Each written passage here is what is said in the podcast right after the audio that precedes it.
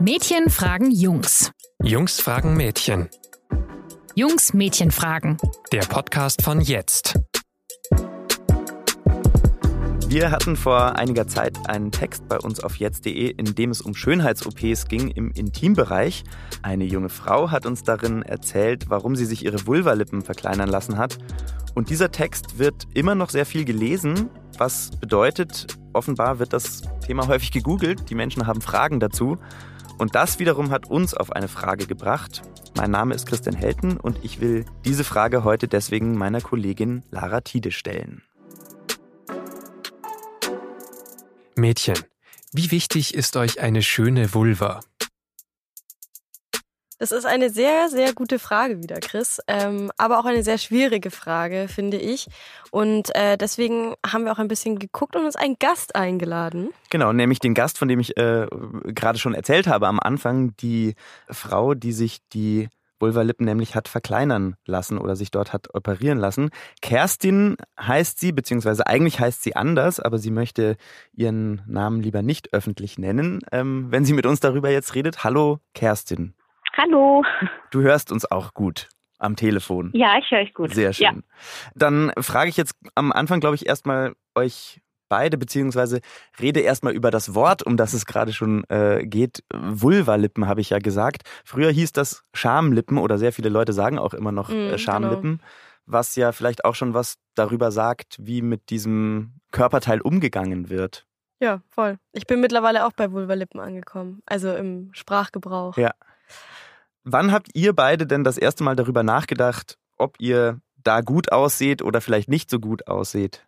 Also bei mir war es äh, tatsächlich gar nicht so wahnsinnig früh. Also es war schon so, die Pubertät war schon sehr, sehr im Gange und es war eigentlich, glaube ich, auch schon soweit alles ganz gut ausgebildet. Und ich hatte mir da eigentlich nicht so viel Gedanken drum gemacht. Mhm. Also das ist einfach alles so gewachsen, wie es gewachsen ist und dann war, war es halt einfach da. Und dann habe ich irgendwann im Fernsehen was gesehen und das fand ich nicht so geil. Weil, also da ging es dann eben auch ähm, um Frauen, die sich äh, operieren haben lassen, aus optischen Gründen. Und dann habe ich so überlegt, ah, okay, also wenn das, wenn, wenn das nötig ist, dass Menschen sich operieren lassen, weil das, äh, weil das ihnen irgendwie optisch nicht schön genug ist, dann muss es ja optisch schön sein, habe ich mir gedacht. Mhm. Und ab dann ging es bei mir los, dass ich so überlegt habe, oh je, Okay. ist das- äh, habe ich da irgendwas verpasst? Also bin ich da jetzt nicht aufmerksam genug? Habe ich mir das nicht genau genug angeschaut? Was muss ich jetzt da ändern? Ist es bei mir jetzt auch irgendwie so weit, dass ich das eigentlich machen müsste und ich habe das einfach nur nicht realisiert? Ähm, ja, und Mhm. dann war ich erstmal so ein bisschen baff und dachte mir, shit, und was mache ich jetzt? Also, Ja. gucke ich jetzt nach, ob das normal ist? Wie war es bei dir, Kerstin?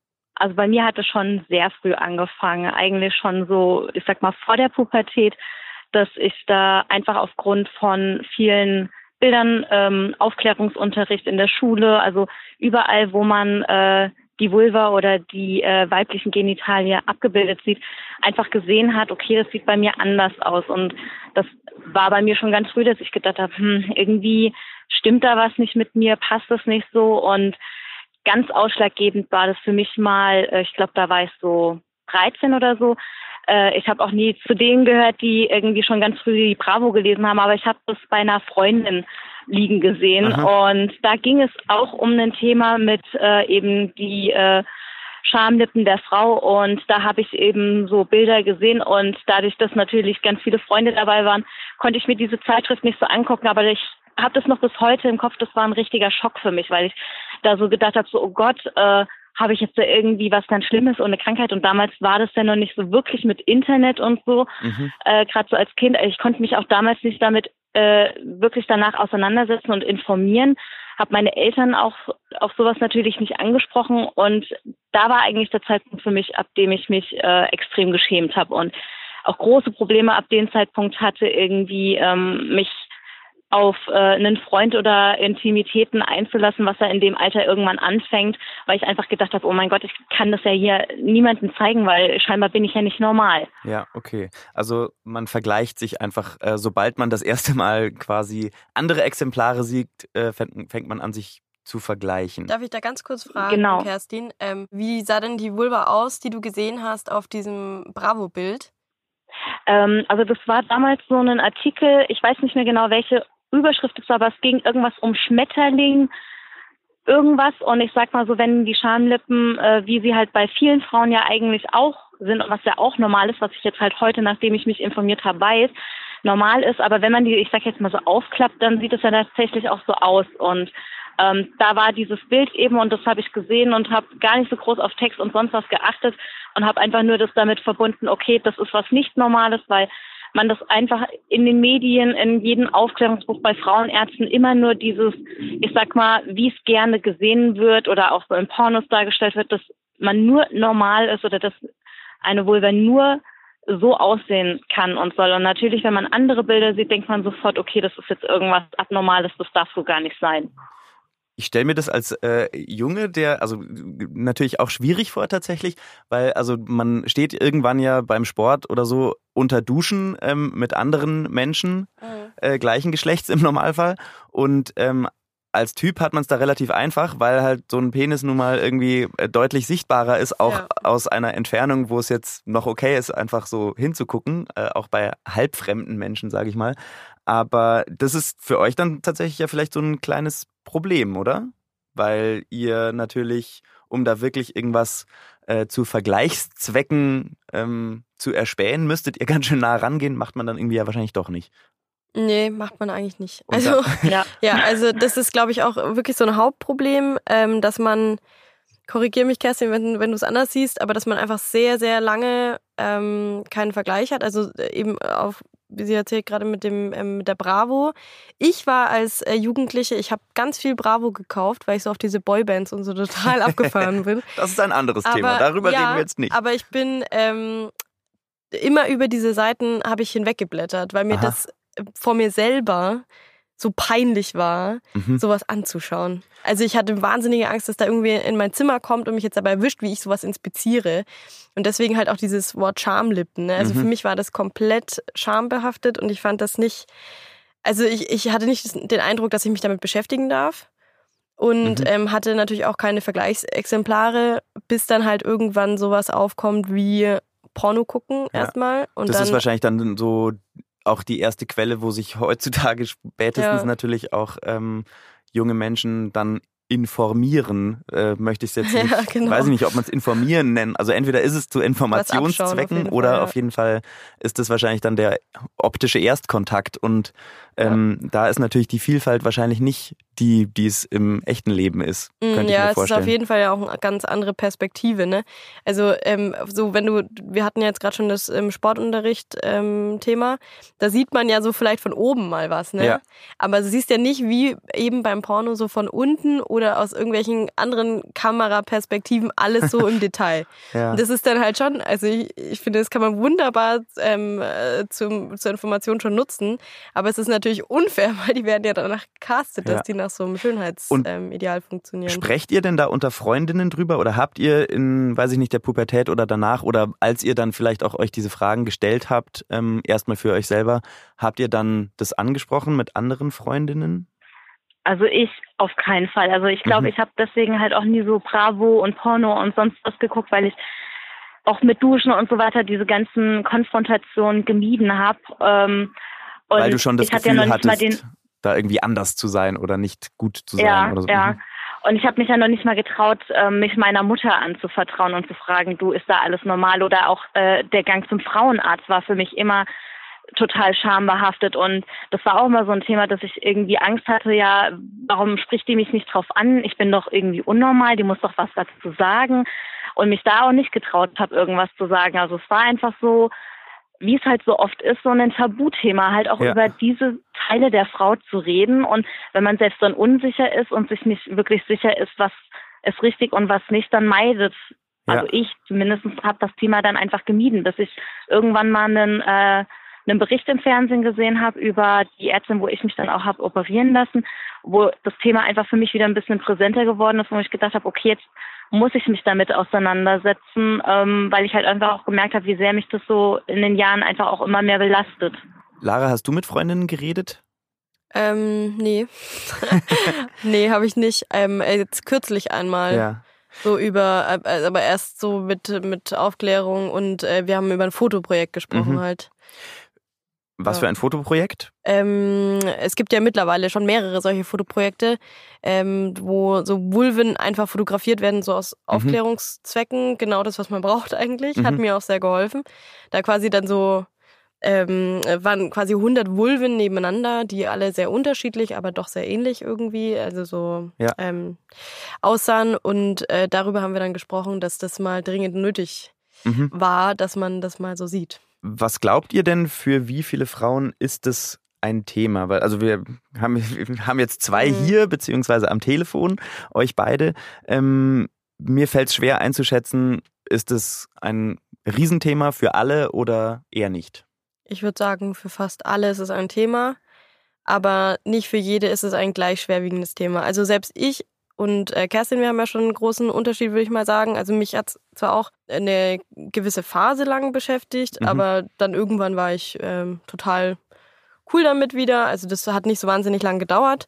Und ähm, andere, die fragen sich dann halt mal irgendwie zwei Tage lang. Andere ähm, haben viel mehr Probleme damit. Ja. Und ähm, bei Kerstin, ähm, du scheinst ja ähm, sowieso ein sehr großes Problem damit gehabt zu haben.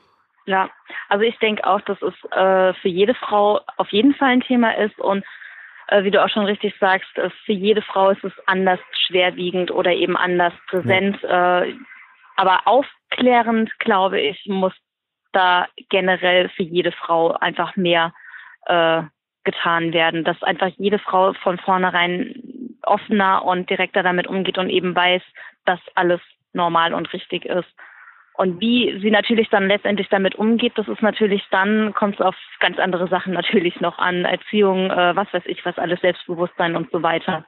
Der Hauptgrund ist dann erstmal eine, eine große Verunsicherung, die halt einfach entsteht, weil Wissen fehlt, weil man halt auch irgendwie über Normen und Durchschnittswerte da halt irgendwie gar nichts weiß. Ne? Also ich Mhm. glaube, das ist so, bei Jungs ist ja immer die große Frage äh, Penislänge und Größe. Irgendwo hat man dann da schon mal so Zahlen äh, gelesen, wenn man sich Ja, genau. ähm, zumindest irgendwann fragt, ist das alles gut so bei mir? Ähm, und kann dann in irgendeiner Form vergleichen und kommt dann im Normalfall relativ schnell zu der Erkenntnis, passt schon. Mhm. Ähm, das gibt's aber für Frauen ja, glaube ich, gar nicht in irgendeiner Form irgendwelche Werte oder Untersuchungen. Das Ähm, stimmt, ja. Ja, Es ist auch ja sehr schwer, wenn ich richtig, richtig informiert bin, überhaupt Zahlen darüber zu finden, wie viele Frauen sich operieren lassen oder ähm, im Intimbereich Eingriffe vornehmen lassen. Wenn man da so ein bisschen guckt, die Zahlen, die man findet, sind ein bisschen veraltet immer. Und ähm, vor allem ist das Problem, dass diese Operationen ja, glaube ich, auch immer äh, nicht von der Krankenkasse bezahlt werden oder selten von der Krankenkasse bezahlt werden und deswegen in diesen ganzen Statistiken nicht auftauchen. Aber alles, was man so weiß, nehmen die Zahlen, glaube ich, zu oder haben zugenommen in den letzten Jahren. Man findet immer sowas von einer äh, Mitgliederbefragung der Gesellschaft der plastischen, rekonstruktiven und ästhetischen Chirurgen. Langes Schwerer Wort Satz. für dich. Ähm, und da ist immer von 5000 OPs im Jahr die Rede. Die ist aber, glaube ich, schon von 2011, diese, diese Zahl. ja. Also ich würde definitiv sagen, dass es mittlerweile mehr sind. Und genau da ist halt auch das Problem, dadurch, dass es äh, nicht so ist wie beim Mann, dass man sagt, okay, das oder das ist jetzt groß, das oder das ist klein, Mhm. weil gewisse Maße und Längen eben vorhanden sind. Ähm, schon alleine wegen ähm, Kondomgrößen ist das ja auch äh, ein Thema. ähm, sowas gibt es bei den Frauen nicht. Und Ja. deswegen ist es auch schwierig äh, von den Kassen überhaupt eine Übernahme zu bekommen, weil es gar nicht festgelegt ist, was ist denn übermäßig lang, was ist denn normal, was wird als störend empfunden und was nicht. Weil es gibt ja wirklich Frauen, die haben wirklich ähm, so lange, ich sage jetzt auch das schönere Wort, Vulvalippen, ähm, bei denen es wirklich auch zu gesundheitlichen Problemen kommt im äh, Sportbereich oder bei den Aktivitäten und äh, die dann wirklich Gutachten über sich, ich sage jetzt mal, gehen lassen müssen, ob das wirklich so lang und so störend ist, damit man da was machen kann. Aber in der Regel wird es nicht von der Kasse übernommen. Mhm. Konkret äh, heißt das was? Störend für mich als Nichtbesitzer einer Vulva? Ja, viele Frauen klagen halt bei so normal- normalen Aktivitäten wie eben halt Sport, also beim Fahrradfahren oder Okay. viele, die äh, gerade Frauen sind ja auch oft Reiterinnen, ähm, oder generell halt auch beim Geschlechtsverkehr kann es störend sein und kann sich einklemmen und kann dann ähm, zu Schmerzen führen. Ich habe gelesen, dass sich auch viel, wenn man so viel äh, Reibung da, wie beim Reiten oder Fahrradfahren, wie du schon sagst, ähm, wenn da so viel Reibung entsteht, dass dann äh, sich oft da was entzündet und dann mhm. wird es natürlich richtig ja, garstig. Verstehe. Ja. Kerstin, ja. was hat dich denn ähm, dann letzten Endes dazu bewogen, dich operieren zu lassen? Also wie war dieser Prozess vielleicht auch von dem ersten Gedanken, könnte man doch vielleicht mal machen, bis du tatsächlich gesagt hast, so, jetzt gehe ich zum ähm, Chirurgen? Also das hat schon so, ich sag mal, eineinhalb, zwei Jahre mit Sicherheit gedauert. Also wie gesagt, ich hatte lange Zeit das Thema dann irgendwie gemieden und bin wirklich durch Zufall irgendwann auf eine Reportage ähm, von der Frau Dr. Bergheit, die hier in Frankfurt äh, Chirurgin ist, gestoßen und habe einen ähm, einen kleinen Videoausschnitt da gesehen. Und da ging es eben um das Thema äh, mit Schamlippenverkleinerung. Und äh, da ist das Thema wieder für mich präsent geworden. Und dann habe ich angefangen, mich über das Thema wieder mehr zu informieren und zu lesen. Und da das für mich einfach schon lange immer ein Thema war, obwohl ich seit, also in der Phase seit langer Zeit in einer Beziehung war und dann nie Probleme hatte und äh, er mir auch nie irgendwelche Signale gegeben hat, dass er nicht irgendwie mit mir zufrieden ist oder dass ihn irgendwas an mir stört.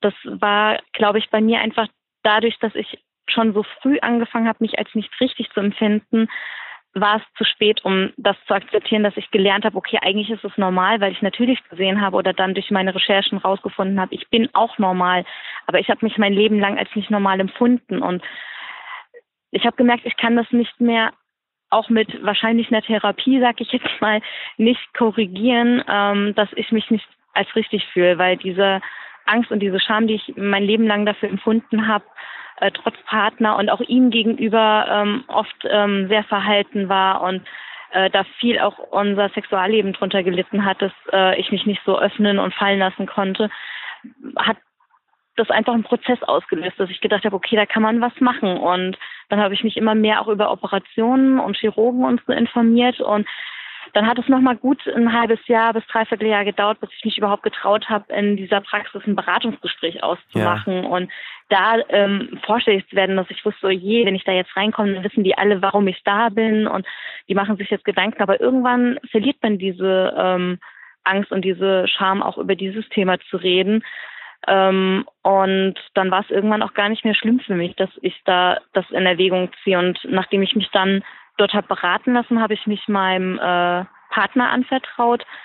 Und ähm, das war irgendwie ein ganz komischer Zufall, auch dass er mich äh, so ein bisschen auf das Thema angesprochen hat. Ich weiß gar nicht, warum das war. Da hat er wie so einen siebten Sinn gehabt und hat gemerkt, mich belastet irgendwas. Und dann haben wir auch nach fast acht Jahren Beziehung das erste Mal über dieses Thema gesprochen, dass ich auch gesagt habe, mich belastet es und ich fühle mich als nicht richtig. Ja. Und ähm, er hat das von Anfang an unterstützt. Er hat gesagt, er würde das, äh, also dass ich das nicht wegen ihm machen muss. Ähm, aber wenn es mein Wunsch ist und wenn ich das möchte, dass er mich dabei auf jeden Fall unterstützt und mir zur Seite steht. Und ähm, ich kann von meiner Seite aus nur sagen, für mich war es die richtige Entscheidung, weil ich einfach danach mich viel freier gefühlt habe und ähm, ich auch keinen Wert darauf gelegt habe, äh, ich sage jetzt mal so schön, wie das in manchen Kreisen, gerade was so bei diesen Chirurgen und so unterwegs ist, so eine Designer-Vagina haben wollte. Also es ist immer noch nicht so, dass ich sage, ich sehe jetzt aus wie aus irgendeinem äh, Porno-Prospekt äh, oder sonst was. Also es ist immer noch für mich meine Vulva, aber in einem Maß, dass ich mich jetzt einfach wohl damit fühle. Ja, ich fand jetzt zwei Sachen sehr interessant. Ähm, also eigentlich fand ich alles interessant, aber zwei Sachen besonders. Ähm, zum einen, dass du tatsächlich mit deinem äh, Freund erst gesprochen hast, nachdem du beim Arzt schon warst oder beim Chirurgen und dieses Beratungsgespräch hattest, ähm, fand ich sehr spannend. Und zum anderen, dass äh, du gesagt hast, der du musstest es trotzdem machen, ähm, obwohl du eigentlich recherchiert hattest und dann schon quasi wusstest, Mhm. Passt schon, ist eigentlich alles normal, aber der Schaden war sozusagen schon angerichtet, ähm, was ja. ja schon zeigt, ähm, wie mit dem Thema, also beides zeigt, wie schambehaftet halt das Thema einfach ist und dass da wahrscheinlich irgendwie äh, die Gesellschaft ein bisschen weiterkommen ja. müsste. Darf ich dir dann noch kurz eine Frage stellen, Kerstin? Ja, klar. Wie war das denn beim, also du warst ja vorher auch mal beim Gynäkologen und so. Mhm. Also hat dir irgendjemand mal das Gefühl gegeben, dass sie damit, also mit deiner Vulva irgendwie nicht zufrieden wären? Also dass da irgendwas falsch wäre? Oder kam das nur von dir selber? Das kam nur von mir selber. Also das war auch genau das, was mich auch immer so verunsichert hat, dass äh, beim Frauenarzt da wirklich immer dann auch kam, ja, es ist alles in Ordnung, es ist alles normal. Das hat mir zwar schon bestätigt, so okay, das wird alles richtig sein. Die mhm. ist eine Ärztin, die sieht jeden Tag Vulven, aber das, wie gesagt, wenn man sich sein Leben lang gerade als Kind schon einredet, boah, du bist nicht normal, da stimmt was nicht, mhm. ähm, dann sitzt das so tief, dass es halt echt schwierig, also für mich und für meinen Fall war, ähm, das zu akzeptieren, dass es so nicht ist. Also, dass es so alles von dir selber kam und dass du so lange damit, mhm. äh, damit zu kämpfen hattest, das finde ich schon echt krass, weil du sagst ja auch, du hast solche Bilder schon gesehen. Mir haben diese Bilder halt total geholfen. Also zu wissen, ah, so sieht, so sehen Vulven halt einfach aus. Die sehen halt nicht einfach, äh, da ist nicht immer alles irgendwie perfekt und äh, toll und so. Ähm, das ist echt ähm, interessant auf jeden Fall. Was müsste denn eurer Meinung nach passieren, dass man mit dem Thema normaler umgeht und dieser Schönheitsdruck nicht mehr herrscht? Ja, also ich finde ganz, ganz dringend ist es wichtig, dass ähm, ich meine, jede Frau muss irgendwann ab einem gewissen Alter sowieso zur Gynäkologin gehen und dass da keine Aufklärung in dem Sinne stattfindet, dass Material gezeigt wird, dass dort schon darüber gesprochen wird, wie sich die Vulva entwickelt, dass man da einfach mal äh, ich sag mal, eine persönliche Aufklärung bekommt, dass man vielleicht auch sagt, wir gucken uns das gemeinsam an und da erklärt, das ist alles normal, dass da drüber gesprochen wird und nicht einfach nur so, mhm, okay, ist alles normal. Das finde ich ganz wichtig und auch, dass einfach in Frauenärztenpraxen viel mehr Informationen äh, darüber gegeben wird und auch, dass, äh, dass das eben nicht einfach so, wie es halt in diesen ganzen Büchern dargestellt wird, immer nur diese perfekte, geschlossene Vulva gezeigt wird. Mhm. Also ich finde, da muss ganz viel passieren, dass mhm. ähm, die Frauen aktiv von den Ärzten angesprochen werden und dass einfach sich das Bild davon ändert, wie das auszusehen hat, dass man viel mehr Vergleiche sieht. Sehe ich voll genauso und wollte mhm. aber noch sagen, dass ich schon das Gefühl habe, dass also auch äh, wenn Kerstin jetzt meint, äh, es gibt immer mehr Frauen, äh, die das betrifft. Ich glaube, das kann voll sein, aber ich glaube, dass es auch einen Gegentrend gibt zu schon mehr Aufklärung. Also mhm. alleine, dass es solche Fotoprojekte gibt, wie von dem, was ich erzählt habe, und dass es äh, Texte gibt, wie jetzt äh, den, wo Kerstin eben erzählt hat von ihrem Problem. Ich glaube, das ja. hilft alles, dass man da ein bisschen mehr so drüber nachdenkt und äh, sieht, okay, das ist eigentlich normal und ich mache mir den Kopf für mich selber. Ähm, und dann äh, habe ich mir auch noch gedacht, dass also wenn du so lachst, ich, bin ich gespannt, was jetzt kommt. ja, ich glaube tatsächlich, dass so, ähm, weil da, da komme ich jetzt drauf, weil ich äh, zuletzt mit Quentin eben diesen ähm, Behaarungspodcast aufgenommen habe. Mhm. Ähm, und ich glaube tatsächlich, dass wenn man mehr Behaarung hat, dass das auch so ein, äh, so ein Thema ist, weil es war ja so vor ein paar Jahren immer sehr, sehr in, dass man alles abrasiert. Aber wenn es so ein bisschen bedeckt ist, ich glaube, dann schaut man sich nicht mehr so genau an und findet nicht jeden kleinen Fehler, Verstehe, okay. der an der Vulva dran ist, sondern es ist einfach wieder was, irgendwie sowas drüber. Ich glaube ja sowieso, dass, also jetzt mal so aus äh, Jungsperspektive, ich glaube, diese, die, die meisten Köpfe, die ihr euch da macht, äh, sind völlig äh, mhm. übertrieben und unnötig. Denn ich glaube, also ich kann mich nicht an ein Gespräch äh, unter Männern erinnern, wo man jetzt große Stilkritik äh, gehalten hätte. Ähm, funktioniert dann schon alles immer für ja. uns. Und ähm, wenn man da irgendwie beim Sex dabei ist, dann wird, glaube ich, in den seltensten Fällen irgendwann jemand aufspringen und sagen, ach nee, jetzt habe ich aber doch keine Lust mehr. Ja. Ähm, also ich glaube, da, da, ist zu viel Haut. Da, da kann, kann viel äh, Entspanntheit Einzug halten. Ja, genau. Ja. In Anbetracht der Zeit, man könnte natürlich ewig darüber man könnte sprechen, ewig darüber aber sprechen. wir entlassen jetzt, glaube ich, mal Kerstin und äh, danken dir sehr, sehr, ja, sehr, Dank, dass, dass, du, da warst. Dass du dabei Oder, warst. Ja, ja genau.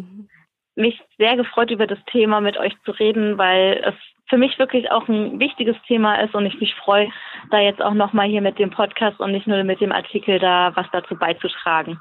Das ist sehr schön. Dann sind wir alle glücklich. Und äh, wir hoffen, dass Ja. jetzt die Menschen da draußen ähm, das auch so sehen und ähm, uns gerne natürlich auch ihre Meinung dazu sagen auf allen möglichen Kanälen. Per Mail an info.jetzt.de oder über Facebook oder Instagram oder Twitter, wo wir halt so unterwegs sind mit jetzt. Ähm, genau. Genau. Ansonsten haben wir noch eine schöne Umfrage, die man äh, gerne ähm, ein bisschen anwählen kann und uns Fragen beantworten kann zum Podcast, wie ihr den findet. Ähm, sz.de slash jetzt-umfrage ist die Adresse, die ihr eingeben müsst, um da hinzukommen. Ähm, und es würde uns sehr weiterhelfen, denn dann wissen wir, ähm, was wir besser machen können. Ganz genau. Und damit sagen wir Tschüss und bis zum nächsten Mal. Genau. Bis dann.